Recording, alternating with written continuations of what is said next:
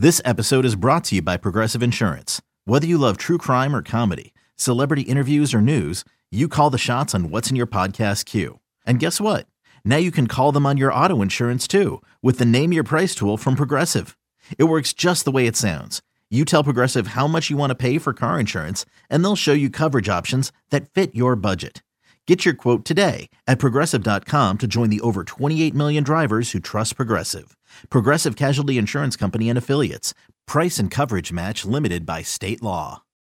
When you need mealtime inspiration, it's worth shopping Kroger, where you'll find over 30,000 mouthwatering choices that excite your inner foodie. And no matter what tasty choice you make, you'll enjoy our everyday low prices, plus extra ways to save, like digital coupons worth over $600 each week. You can also save up to $1 off per gallon at the pump with fuel points. More savings and more inspiring flavors make shopping Kroger worth it every time. Kroger, fresh for everyone. Fuel restrictions apply. Over the weekend, it wasn't just a big day for Santa, for Rudolph, for Frosty and Jesus. It was also a big weekend in the NFL that we need to do some reacting to. So, Bill, are you doing the read and react here? I am. I am. Welcome back, you guys. Good to have you back in yeah. studio and everything. So, yeah, let's get right to it. Brock Purdy, you guys have been talking about it. Awful game on Monday night against the Ravens. His MVP odds went from minus money to plus 1,200. He's now the went from the favorite to fourth on the odds chart. The 49ers are still the odds on favorite to win the Super Bowl at plus 240. They will most likely still end up as the top seed in the NFC. They have games against Washington and the Rams to close out the season. But, Jenks, mm. do we still trust the 49ers or did the clock strike midnight on one Brock Purdy? I am not fading Brock Purdy after one bad game. Am I saying he's one of the great quarterbacks in the NFL? No, I am not. I feel like Brock Purdy detractors have been waiting for this game since he started last year. Every week, oh, he sucks. Oh, he sucks. Oh, he sucks. Oh, he sucks. Oh, he sucks. Just waiting. And he hasn't had a bad game, and he finally had a bad game. And he had a bad game against arguably the best team in football. One of those interceptions was tipped, not his fault. Doesn't matter. He had a bad game. End of story. How many great games has he had? A ton. No credit for those. So I am not going to base my evaluation of Brock Purdy on a single game. If he starts to falter down the stretch, okay, we can have a conversation. But if he were so easily replaceable, then why didn't the Niners just stick in a quarterback last year in the NFC Championship game and keep on rolling? They didn't. When Brock Purdy was out of that game, they had nothing it it was over. And you know who knew it was over? We all did. So both things can't be true. Oh, this thing is over now because Brock Purdy is out of the game, and also Brock Purdy sucks. You can't reconcile those two thoughts. They don't make sense. So I believe that he is not a top tier quarterback. He is a very good quarterback, and he's good enough to win a Super Bowl with the Niners. Ravens got the best of the Niners. There's no shame in that. It happens. Full credit to Baltimore. But I'm not fading Brock Purdy because he had one bad game. It happens to every. Look at Patrick Mahomes. If we're doing a one game sample size, Patrick Mahomes sucks. Patrick Mahomes sucks. he sucks. He's terrible. He gave up two defensive touchdowns to the Raiders in seven seconds. Brock Purdy didn't do that. So if that's your standard, apply it across the board. He's going to be fine. This is my point exactly. I thought this game was a great thermometer for some people who are always overreacting to things. Because doesn't that feel like that is the nature of the NFL? People overreact so much week to week. Just look at the trajectory of guys like Josh Allen. Like one week he's the MVP, the other week is like, oh my God, this guy turns the right. ball over five, five seconds. But this is the same deal for Brock Purdy. Are we going to look at one game against probably the best team in the AFC and say, okay, well, it's time to just throw him back into irrelevance now? You know, this is why he was drafted or not drafted or drafted last, excuse me.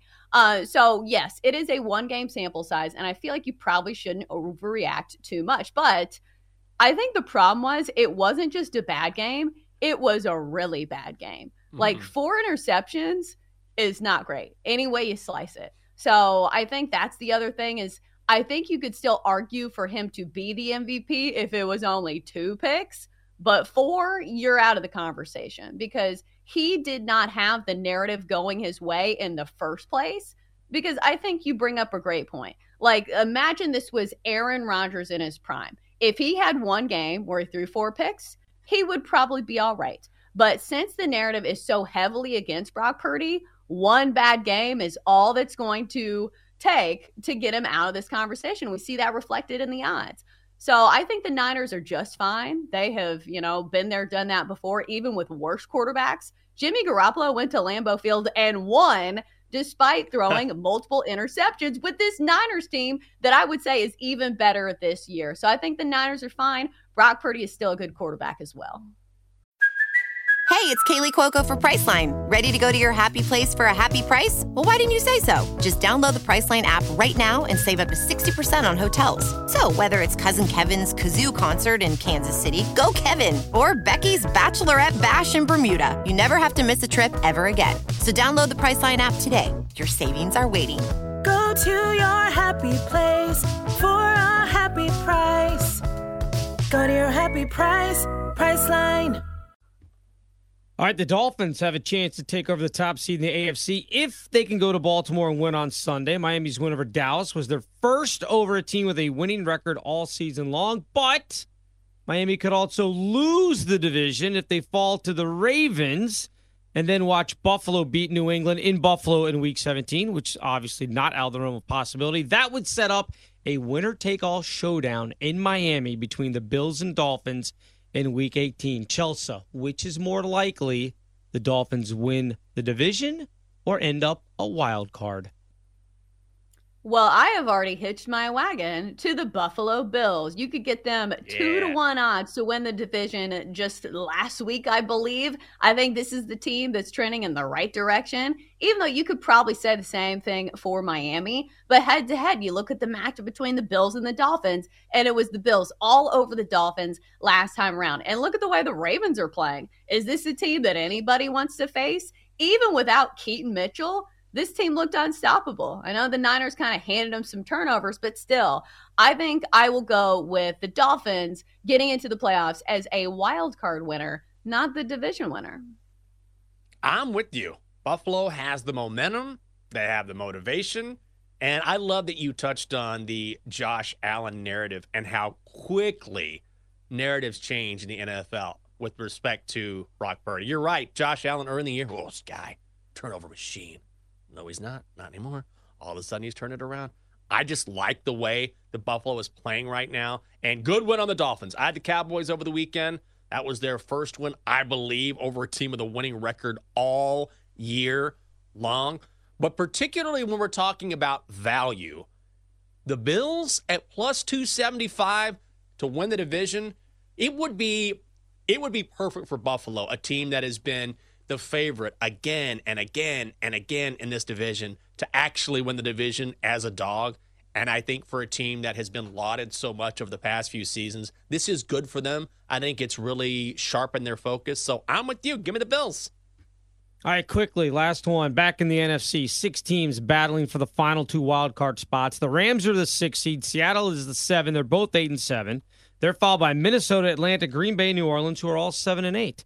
Throw a couple of darts, Jenks. Who makes the playoffs out of those Oh, six teams in the NFC? I said throw the dart. I- yo- There's no analysis. Throw the dart. All right, let me throw this dart, and it's going to be oh, look at that. Saints. I can't believe I did it. The Saints are going to make the playoffs. And where else are we going to go? Uh, huh. Oh, my God. Packers. It's going to be Packers and Saints. I can't believe it. I nailed it based on the dart throw. What do you You're think, not gonna go with the Rams? Well, I know it was a dart throw.